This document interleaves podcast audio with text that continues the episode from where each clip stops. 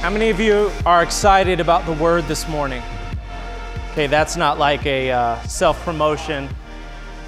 Well, you already heard it because it was already spoken through worship this morning. And so I'm excited to just be partnering with what the Holy Spirit has already talked about. Amen. Hey, let's get, uh, let's get started with prayer. Holy Spirit, you are welcome here. Come flood this place, fill the atmosphere. We thank you, Lord, uh, for the theme that you have already woven into this gathering this morning. Father, we pray that you would just endue me with the ability to build upon that. And God, speak to us. Reaffirm what has already been spoken. In Jesus' name. And everybody said, Amen. Amen. Patrick, you ready for the word this morning? All right, don't lean back, lean in. Well, we are in week three of a series that began Sunday, October 24th, called The Church That Jesus is Building. And as we have discovered from the last several weeks, Jesus is building a church. Can I get an amen? Yes. And uh, make no mistake about it, despite what you may hear about the church, uh, Jesus is building a church. I don't know if you know this, but there are cultural forecasters and prognosticators that will tell you that the church is increasingly becoming irrelevant and is even dying off. Matter of fact, in the year 2000 or 2020, 2020, 2020, uh, a magazine called The Atlantic Weekly actually created an article, wrote an article that said, Will the church survive? And they cited the low church attendance during 2020 due to COVID. Uh, matter of fact, they even continued talking about European church attendance, uh, which has already been low, and COVID made it lower. Uh, and they were citing these as reasons why the church uh, will not continue to survive. Statistically, they found and reported that half of U.S. adults who attended church before COVID were highly unlikely to return even after public health officials deemed it safe to return. But how many of you know that the, the existence of the church is not predicated on people? See, that's where they got it wrong. Their forecasting and their prognosticating was based upon what people's behavior would be, not God's behavior, not the sovereignty of God. And so Jesus is continuing to build his church. See, whose report are you going to believe? Are you going to believe the report of man, which is limited to man's capacity and understanding? Are you going to listen to the report of the Lord that when He does something, He's going to be faithful to com- complete it? Listen, the reason why the church will not cease to exist is because when God starts something, He cannot be stopped. He can't be stopped. Death could not stop Jesus. What else could stop him? And the thing that I love about God, when God starts something, it cannot be stopped because He cannot be stopped. The thing I love about God is that uh, in Acts 5:39, there were some prognosticators and forecasters that said that the church wouldn't survive, and someone had to rise up and speak to them and say, "Hey, listen, when you pick a fight with God, bad things happen." They found out very quickly that when God started something, He's not going to allow it to be stopped because He cannot be stopped. And so, what we find is that the church will continue to grow, it will continue to be built because God did not leave the church to build itself. Thank God that He did not leave the church to build itself. Amen? For over 2,000 years, the gates of hell have opened up all of its wickedness. The church has been persecuted, its members have been tortured, its believers have been killed, its buildings have been burnt to the ground, the church has been outlawed, criticized, and ridiculed, and yet it still exists. God did not leave the church to build itself. I'll never forget a time I was left in the middle of installing an outside door at my house uh, to build it myself, to complete the project myself. How many of you are DIYers? Anybody in the house in the room a DIYer? Have you ever started a project that you didn't know how to complete? You were relying on the person who joined you in the installation process to complete it for you and they had to leave and then you're left to fend for yourself. Anybody ever do that? This was my story. It was in the middle of fall. I had a great friend that knew how to install exterior doors. It was not Donnie Pritchard who bailed on me. Bail, Donnie would not do that. And even if Donnie would do that, he'd be super encouraging on the way out. He'd be like, hey, buddy, it's real simple, you know, you just figure it out. You know, you can't mess it up, you'll be fine. And you would have a little bit of a momentary assurance, and then you would be devastated. I was in the middle of this project, it was fall, and uh, a friend of mine came over and he started to help me. I had taken the door out myself, which is pretty, you know, demo is always easy. Uh, you know, you think that you know how to install something by demolishing it. And so you get a little bit confident. So I started this project, and the person came over and they started to, you know, uh, help me put it in. And, you know, as most home projects go, there was complications right in the middle, things that got uncovered as you're doing the whole process. And then my friend is like, hey, man, I got to go. Good luck. And here I am in the middle of the building process, in the middle of the installation process, having to figure it out on myself. Listen, Jesus did not, is not, and will not allow the church to be left alone to build itself. Right. Jesus is building the church. When in Matthew 28, he said, I will never leave you nor forsake you, that was not just individually speaking, that was collectively and corporately speaking to his bride. I'm not going to abandon you in the building process. He is not just the one who created the blueprint, but he is also, and he's not just the foundation, but listen, he's also the foreman. He's building, he's advising, he's supervising, he's constructing, because what he builds, he's not leaving it to be built by itself.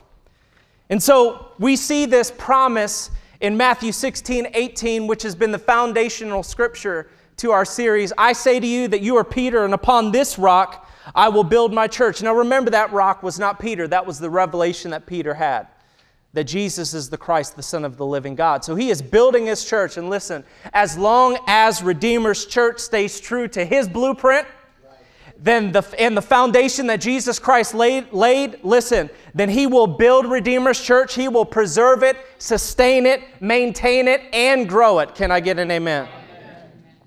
But the question that begs to be asked is if Jesus says he will build his church, then what type of church does he want to build? Because he can build anything. Yeah. And if you look across the scope and scale of the church at, at large today, there's a lot that's being built. But what is it that is being built? Is it following Jesus' blueprint? Matter of fact, I didn't, I didn't mention this a couple years ago, or a couple years ago, weeks ago. It's felt like years over the last couple weeks.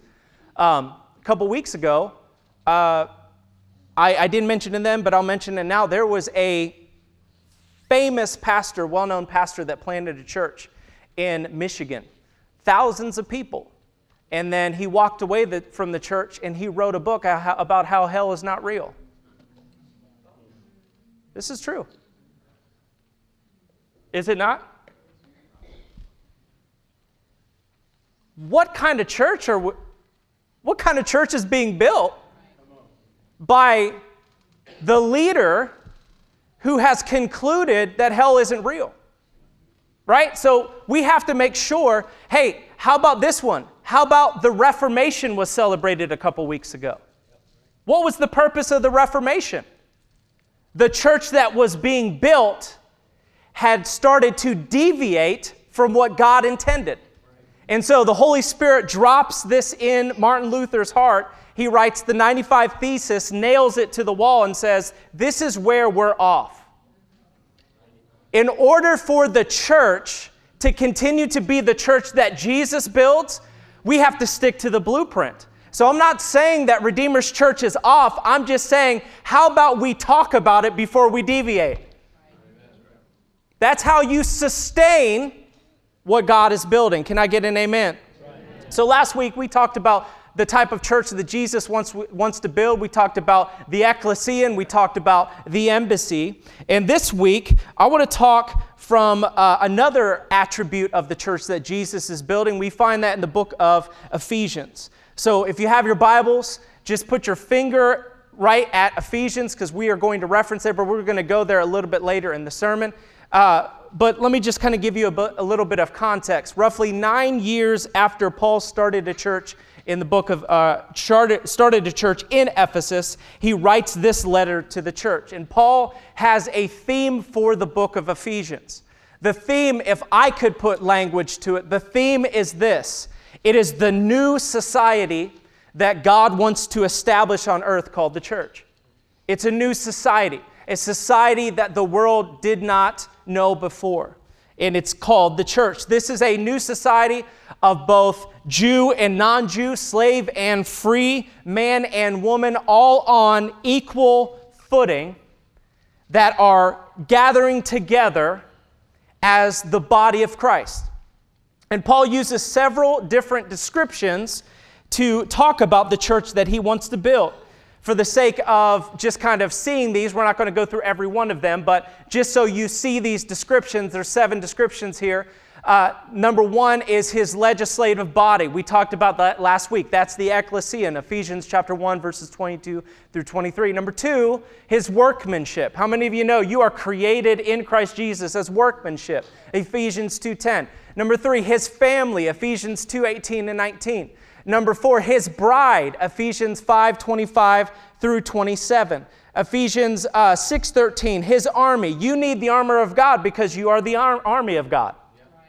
Number six, his body, Ephesians 1 22 through 23. And lastly, his building, Ephesians 2 20 and 21. But that's the last one that I want to talk about. Actually, going into today or leading into this, this sermon, I wanted to focus on the body and the building and the Lord just deviated me from going to both and said, Talk about the building today, and you will find out why. The building. So, what type of building does Jesus want the church to be? Well, we got we to go through a little bit of history in Scripture to kind of talk about that. So, um, this building that Jesus wants the church to be, uh, we see in the scope of the Old Testament. Are you with me this morning? Okay, now let me just say something really quickly uh, because you need to, to understand this. This is so important. God has always required his people to provide him with a building. Always required his people to provide him with a building. Now, that's in the Old Testament. He always required his people to provide him with a building. This building was not just any building. The building that God wanted his people to build him wasn't just a shrine, it wasn't just a, a, memorial place to remember him, and it wasn't even just a religious center. He could have asked them to build him anything, but listen to me. What God wanted all wanted his people to build him always was a dwelling place. A dwelling place. He didn't just want a shrine, he wanted a dwelling place. By dwelling place, I mean a home address or residence on the earth a home address or residence on the earth. We see this desire of God in Exodus. God delivers the people from Egypt, and one of the first things that he tells Moses is the blueprint for the tabernacle or the tent of meeting. Blueprint for the tabernacle tent of meeting. Meets with moses on mount sinai and he begins to lay out all of the plans for the construction of this tabernacle this t- tent of meeting this dwelling place. Notice the language of tent of meeting which literally means you can go to this tent and meet god. And so this is the tent of meeting. This is the dwelling place that he wants his people to build for him in uh, exodus chapter 25 verse 8, this is where God speaks to, to Moses and he says, Let them, say them, construct a sanctuary for me. And here's the purpose that I may dwell among them. He wanted a dwelling place. This word dwell here means to settle down, to abide, to reside. Remember when Jesus said, Abide in me and I in you, to reside. So listen to me. God wanted a dwelling place among his people so that they could be distinguished from everyone else on the earth. You remember when uh, you remember when Elijah and the prophets of Baal were on the mountain and he made this distinguishing point. He said, when the, the prophets of Baal were around their altar and they were cutting themselves and they were yelling and shouting, he was like, Hey, maybe he's not hearing you. Yell louder. What he was saying was, he was differentiating. Um, the Hebrew God, you don't have to shout like that because he's actually a lot closer because we build him a dwelling place. He's among us. He's not somewhere off that you have to yell loud enough for him to come and hear you. He's a lot closer than that. So maybe maybe your God is far off but ours is close because he told us if we build him a dwelling place, he will reside there. This tabernacle or tent of meeting was it was a mobile home, really. It was a mobile home. Because as Israel traveled through the wilderness and into the promised land, uh, they would temporarily set it up for a period of time, then they would pack it up, move it, and then they would set it up, pack it up, move it, and they would do that rinse and repeat over and over again for the course of 40 years. But how many of you know that traveling is fun, but it's really not fun living out of a suitcase? Like, have you ever been on the road for a period of time? You just, it's not fun after a while living out of a suitcase. Traveling is fun for a while, but eventually you get to the place where you want to go back home. Where do you think we got that desire from? We got that from God. Because this mobile home that Israel was creating for him ultimately was not what he wanted. He wanted a more permanent place to dwell. And so we see that when they cross into the promised land. Here we see Solomon arrive, David's son. And Solomon builds a temple. This temple is not a mobile home now, it's a permanent structure among his people. He builds the most glorious structure ever built by human hands at the time, and this was a dwelling place for God. Sadly, this temple gets destroyed and by the Babylonians when they take Israel into exile. And so there's an extended period of time where Israel is away from their homeland. And then we see with Nehemiah and we see with Ezra and we see with all of these Old Testament prophets, that's the time where they are allowed to go back to the homeland. And then what happens? One of the first things that God instructs his people is before you build your houses, build my dwelling place. And he gives them instructions. You know, he, so I don't know if you, you, you, you see this, but listen to me. God is passionate about having a dwelling place on the earth. God is passionate about having a home address. God was passionate about his dwelling place. And one of the things about his dwelling place uh, that we see this passion laid out in is that he did not leave the decision, and this is about, this, this ties all into Jesus building his church. He did not leave the de- decision about what his dwelling place would look like to his people. When he speaks to Moses, he lays out the whole blueprint and all the plans. When they come back, he speaks to Ezra and Nehemiah and he gives them all of the details about what this new temple would be. be. because he's passionate about this. So he chooses the location, he chooses the materials, he chooses the shape of the structure. But listen to me ultimately, even this rebuilt temple wasn't what God wanted as a dwelling place. It was, he went from a mobile home to a, to a starter home. That's what this was. How many of you ever, uh, you know that in American culture, that first home is usually called a starter home. So the tent of meeting, the tabernacle is a mobile home, but he wants a more fixed, permanent home. And so he tells Solomon, I want you to build my temple, build my place, and that is going to be my dwelling place, but that's the starter home. Ultimately, he wants a forever home just like most of us. We want to finally get into a house. We got this dream and aspiration. We got this, we want this forever home, which means I'm going to die here. I am, I, this is the last one I'm going to get, and I want it to be what I want it to be, and I am going home to see Jesus in this home. I'm not moving again. Okay? Why do we have that desire inside of us? Because God wanted a forever home. He wanted a place that he could dwell that he would not have to move away from. And scripture tells us that ultimately these temporary dwellings were just patterns of something infinitely more valuable and important to God. And we see that in the book of Haggai. What does Haggai say in chapter 2, verse 9? He says, The latter glory of this house will be greater than the former. Basically, what he's saying is this that my mobile home and my permanent, that first starter home, those things were great. But I'm telling you, my house, the dwelling place that I will ultimately set up shop in and I will dwell in forever, that will exceed in glory even these former places. And it's interesting because even in that same book, Haggai makes, God speaks to Haggai and he says, Hey, he says, I want you to instruct my people that they are not to glorify their homes more than mine. He says this about his house because he's passionate about his house. He says, How are they fixing up their houses while my house remains in ruins? God is passionate about his house, about the place that he chooses to dwell. This idea of a dwelling place that was more greater, more valuable, and more important than the former dwelling place is shown in Stephen's sermon.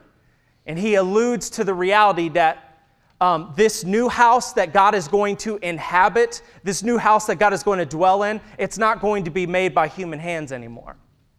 He says this in Acts chapter 7, verses 48 through 50. He says, However, the Most High doesn't live in temples made by human hands. Now, that was a stab and a jab and a criticism uh, of the people he was speaking to because he was speaking to the temple leaders at the time.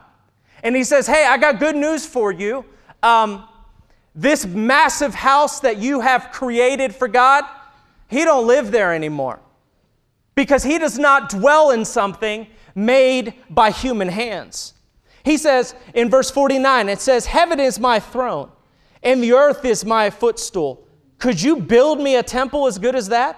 asked the Lord. Could you build me such a resting place? Didn't my hands make both heaven and earth? What was being spoken by the prophet at this time was though I gave you instructions about my mobile home, and though I gave you instructions about how to build my starter home, ultimately I'm not satisfied in dwelling in something that you build, in something that humans build. I got a better idea, I've got a greater dwelling place that I want to reside in than that. So, what Stephen was saying is that ultimately what mankind could create as a dwelling place paled in comparison to the dwelling place that God ultimately wanted. So, what is this ideal dwelling place that God wanted? What is this home that God longed for on the earth? Well, Ephesians chapter 2, verses 20 and 21 talks about it. See, God didn't just want a shrine. He didn't want just a, a, tabernacle, a tent of meeting, a temple, or a building made by human hands. God wanted a very specific type of building, and we see this in Ephesians chapter 2, verses 20 and 21 in the message translation. He says, God is building a home. It went from, listen, under the old covenant, God says, You build me a home. Under the new covenant, He says, I'm building myself one because the human hands that created a home for me were not enough.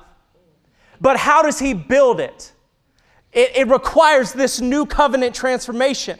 He says this He says, God is building a home. He is using us all, irrespective of how we got here. How many of you are thankful that, irrespective of what got you here, you are here? He says he is building a home. He's using us all, irrespective of how we got here, in what he is building. Now, is he just using you to build something? No, it's not that. He used the apostles and prophets for the foundation. Now he is using you fitting you in brick by brick, stone by stone, with Christ Jesus as the cornerstone that holds all the parts together. And it goes on to say this we see it taking shape day after day, a holy temple built by God, and all of us built into it. A temple in which God is quite at home. So, what is the ideal dwelling place that God wanted? What is this home that God longed for on the earth? God ultimately wanted his dwelling place not around his people, but in his people. In his people, not around his people. There is, listen, God is a space invader. Just being around you is not close enough. To, to be in the house next door is not close enough. I need to be as close as possible and make you my dwelling place. The way I do that is I got to get in you because I, I need to be as close as possible to you. Listen, that's why Matthew 28, when he says in the Great Commission, go into all the world, he says, And lo, I will be with you forever. You know why he said that? Because you are his dwelling place, and if he's not in you, he's homeless in the world. God's not choosing homelessness over you being his residence. Yes, Lord. Yes, We are the dwelling place. And I want to remind you, just like Paul reminded the Corinthians in 1 Corinthians 6, 3.16, because obviously we can forget this. He says, Do you not know that you are a temple of God and that the Spirit of God dwells in you? Do you not know that? I- he has no other home no other home. but you. But you. Listen, the Ark of the Covenant, I'm getting ahead of myself. 1 Corinthians 6:19, he echoes this again. He says, Or do you not know that your body is a temple of the Holy Spirit who is in you, whom you have from God? And this is the part that I love. Y'all are not your own. You are not your house. You are his house. Let me remind you. Let me remind you. Um, you, I heard you. I had that in my notes, but I took it out. I'm gonna say it again. God is not subletting space in your heart. He's not coming to you and saying, Can I just have a little bit of a room? I promise I'll pay you rent. Called prosperity. Oh. I promise to bless you if you just give me a little bit of space. No, no, no, no. When you give your life to Jesus, He's like, This is my house now. So you got to speak to me. You got to know what I want for my house because I didn't go through all I went through to sublet space in your heart. Your heart is my heart now. Your house is my house. I have eminent domain in your house because your house ain't you- your house. You are borrowing space from me now because you are my dwelling place. Do you not know that you are not your own? The Ark of the Covenant wasn't the ideal dwelling place for God. The tabernacle was not the ideal dwelling place. The t- Solomon's temple was not the ideal dwelling place. The temple in Jerusalem was not the ideal dwelling place. Those were just starter homes, but God wanted a forever home, and God's dream was ultimately for his people to be his dwelling place. Yes. And God went from commanding the people of God to build a house for himself to now they would be the house that he built for himself. Yes. Let me just say something. Have you ever been to church? Now, I'm not coming for anybody right now. But I've heard this said, and I'm just saying it's slightly off. How many of you have ever heard someone say, Are you glad to be in the house of God today? Anybody? I'm not coming for anybody. I'm not mentioning names. Anybody ever say that? Yeah, I heard it. This ain't the house of God. Yes. A better invite, a better saying would be, Are you glad to be the house of God today? Because we are a house. This is not the house. Listen, this is not the house. We are not in the house of God. We are the house of God. You are the temple. I am the temple, and we is the temple. Because sometimes you just need to not have some subject verb agreement just to stir it up. You are the temple, I am the temple, and say it together, we is the temple. We is the temple. Let me remind you this morning that when Redeemer's Church gathers on a Sunday, we are not gathering at the house of God. We are bringing the house of God to the building when we gather. We are creating a place for God to come home. That's what we're doing. We got a, there are so many churches. Matter of fact, there are so many churches that on the other side of those doors you will see it. Welcome home. Yeah. And usually it is applied to lost coming home. But let us not neglect the primary the primary purpose of the church gathering. This is his home before it was our home. So when we say welcome home, yes, that is for the lost coming home, that is for the lost being found, but I don't want that to be the goal of our focus at the expense of God not feeling welcome in his home. Welcome home. Holy Spirit, you are welcome here. Because this is your house. It is his house, not ours. And I don't know about you, but I want God to be more comfortable in his house than we are. Which means we step on toes from time to time. Because the moment that you start to feel entitled to the space, listen, God's like, this is my house, not your house. Okay? You are here because I've allowed you to be here. You are here because I chose you. But make no mistake about it, it's my house, not yours. And have you ever been in that really awkward situation where you have invited people over to your house and they start to get really awkward and have interactions in your house and you're like, I'm uncomfortable in my own home? Mm-mm. Get out. I'll never forget. I'm going to tell the story. It's not even in my notes, but there, for the sake of anon- anonymity,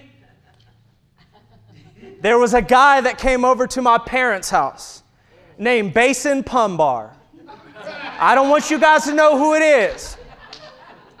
Okay? I like to cover people.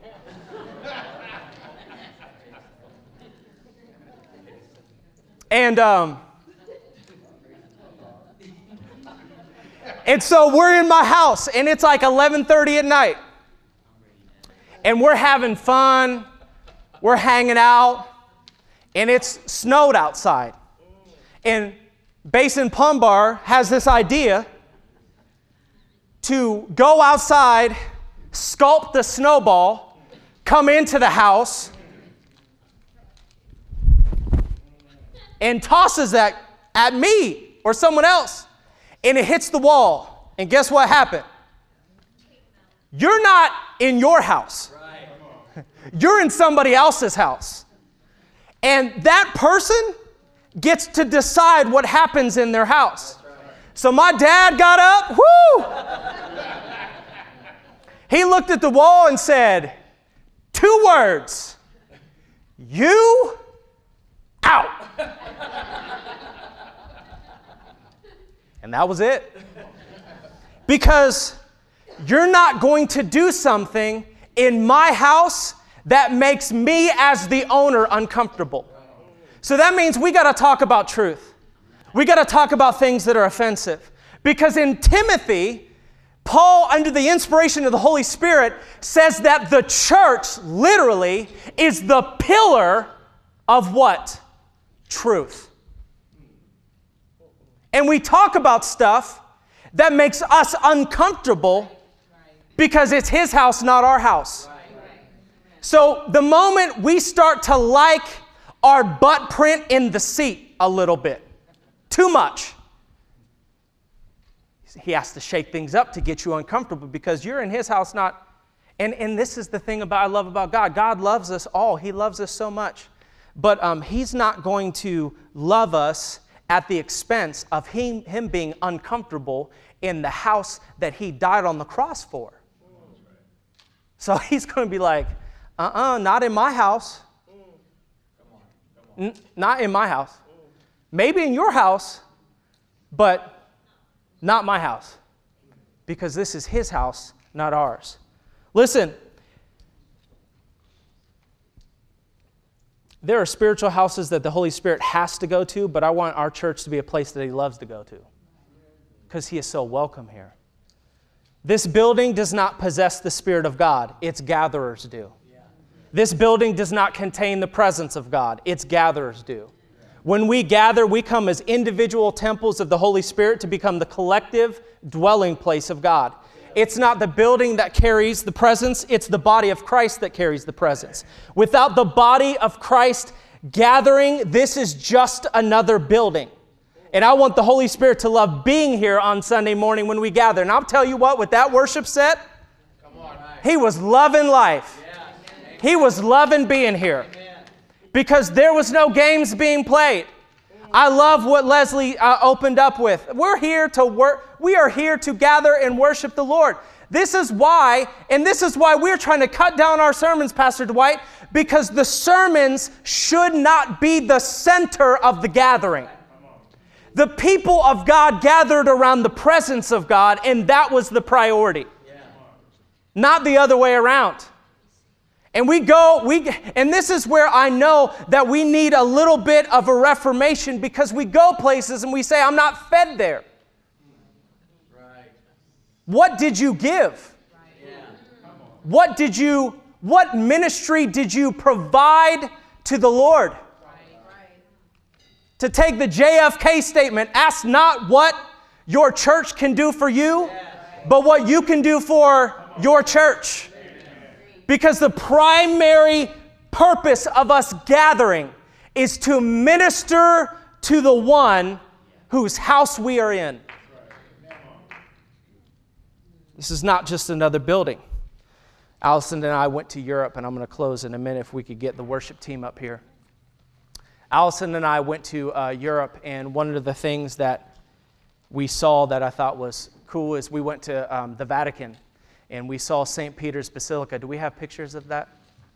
St. Peter's Basilica. Yeah, that's the outside of St. Peter's Basilica. This is the world famous uh, church in the center of um, Vatican City. Go ahead and hit the other one. It's, it's amazing. Okay? That, that's, that's the inside of it. Uh, at the, it's interesting because at the center of Vatican, has anyone ever been to St. Peter's Basilica? Awesome. At the center of St. Peter's Basilica, you go down these steps and it's locked off. You can't go down there. But underneath, this is so crazy, underneath the building is the supposed tomb of Peter. Because upon this rock, I will build my church. And I cannot tell you, I loved going there and seeing all the architecture, and there's gold, and it's adorned, and it's beautiful, and it's amazing, and it's incredible. But you know what? It's just a shallow shell without the presence of God. Because God doesn't dwell in a building made by human hands as if He needed anything. He dwells in the hearts of people, not an amazing building that's, that took years to craft and years to cultivate. I'm not speaking against the Catholic Church. I'm just saying that's not what draws the presence of God. the gold, he's, he, he's got all of that. What draws the presence of God is hearts with an attitude that says, When I gather, I want to be your dwelling place.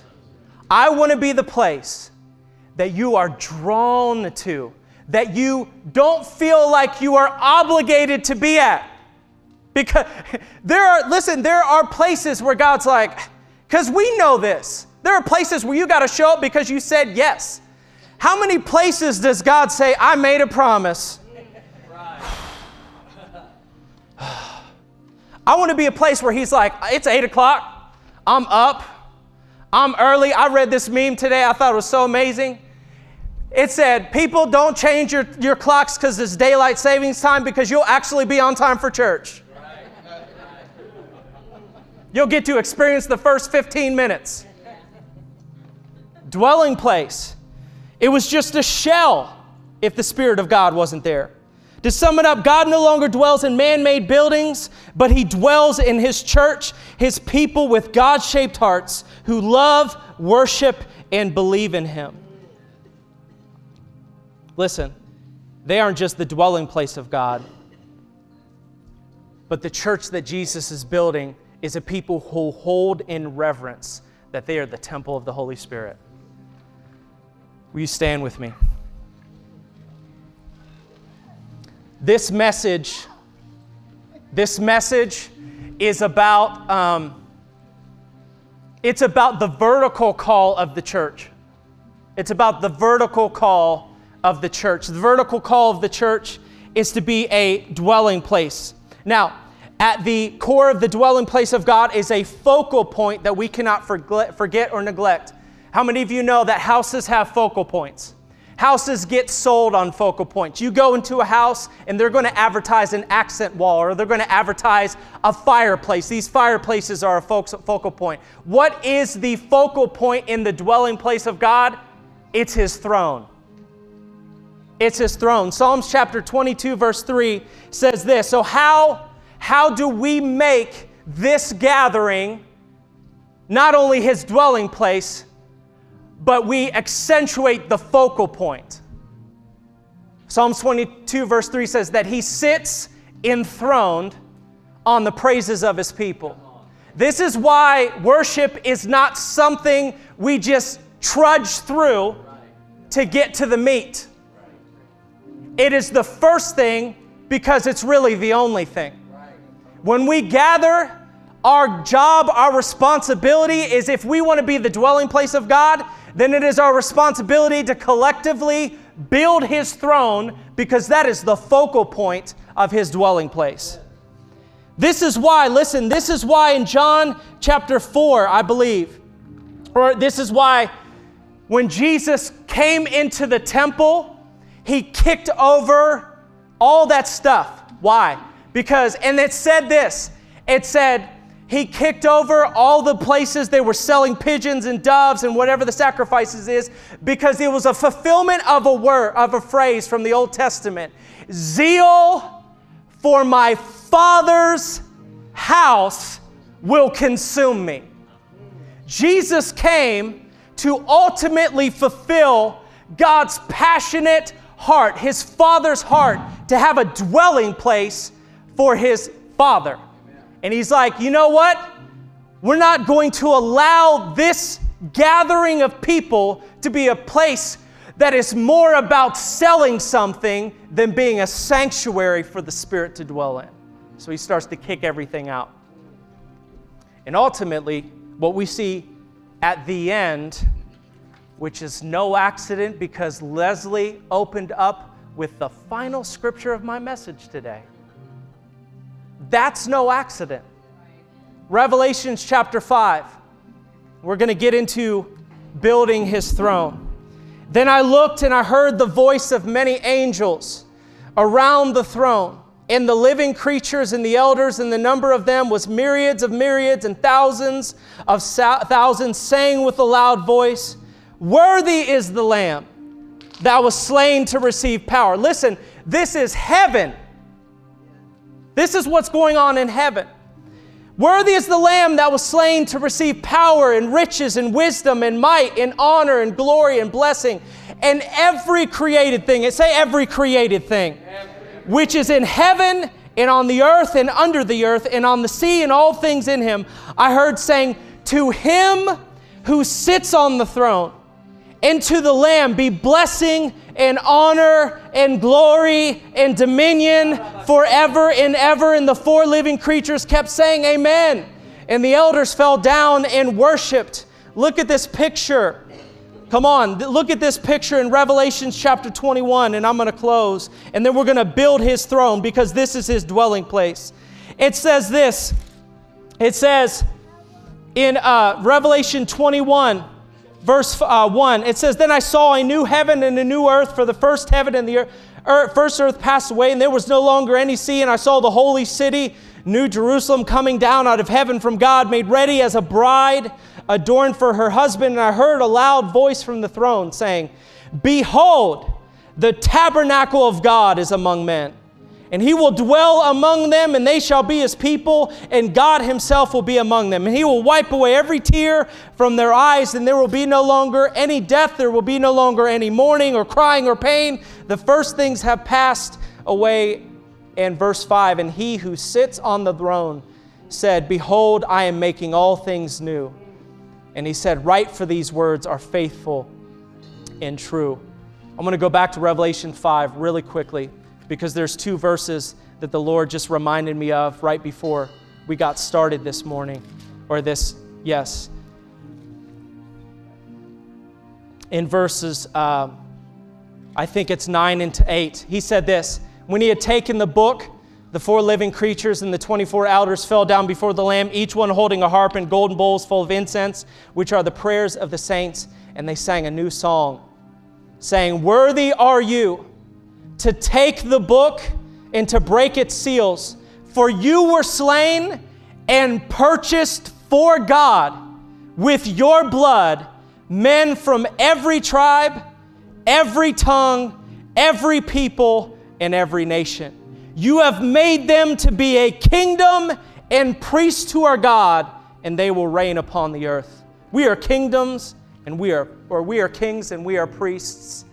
So let's do what the church that Jesus is building intended to do to be a dwelling place where we build his throne and make him glorified and honored in our midst. Father, we come to you right now. And Father, we make right now the main thing. Lord, we pray, God, right now, Lord Jesus, that you would be glorified, that you would be honored in our midst as we build your throne, God, in Jesus' name. Let's worship him who is worthy.